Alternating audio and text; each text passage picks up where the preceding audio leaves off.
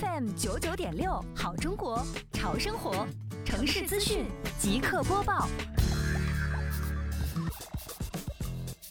近日，杭州市西湖区双浦镇公共管理办对部分村社、企业单位、售楼处的生活垃圾分类质量、分类设施、分类清运等问题，与责任主体进行沟通对接。根据条例，首先对村社进行四分类指导，按不同品类在源头收集后做到精细化的分拣，并注重收集战场内的分类分区。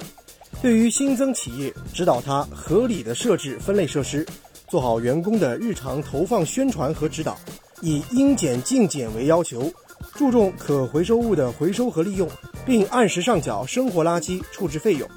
下一步，当地将以减量为原则，全面抓好可回收物的增量工作，依托蓝桶与精灵回收物的设置，提高各责任主体的减量意识，以减量促进当地生活垃圾分类工作。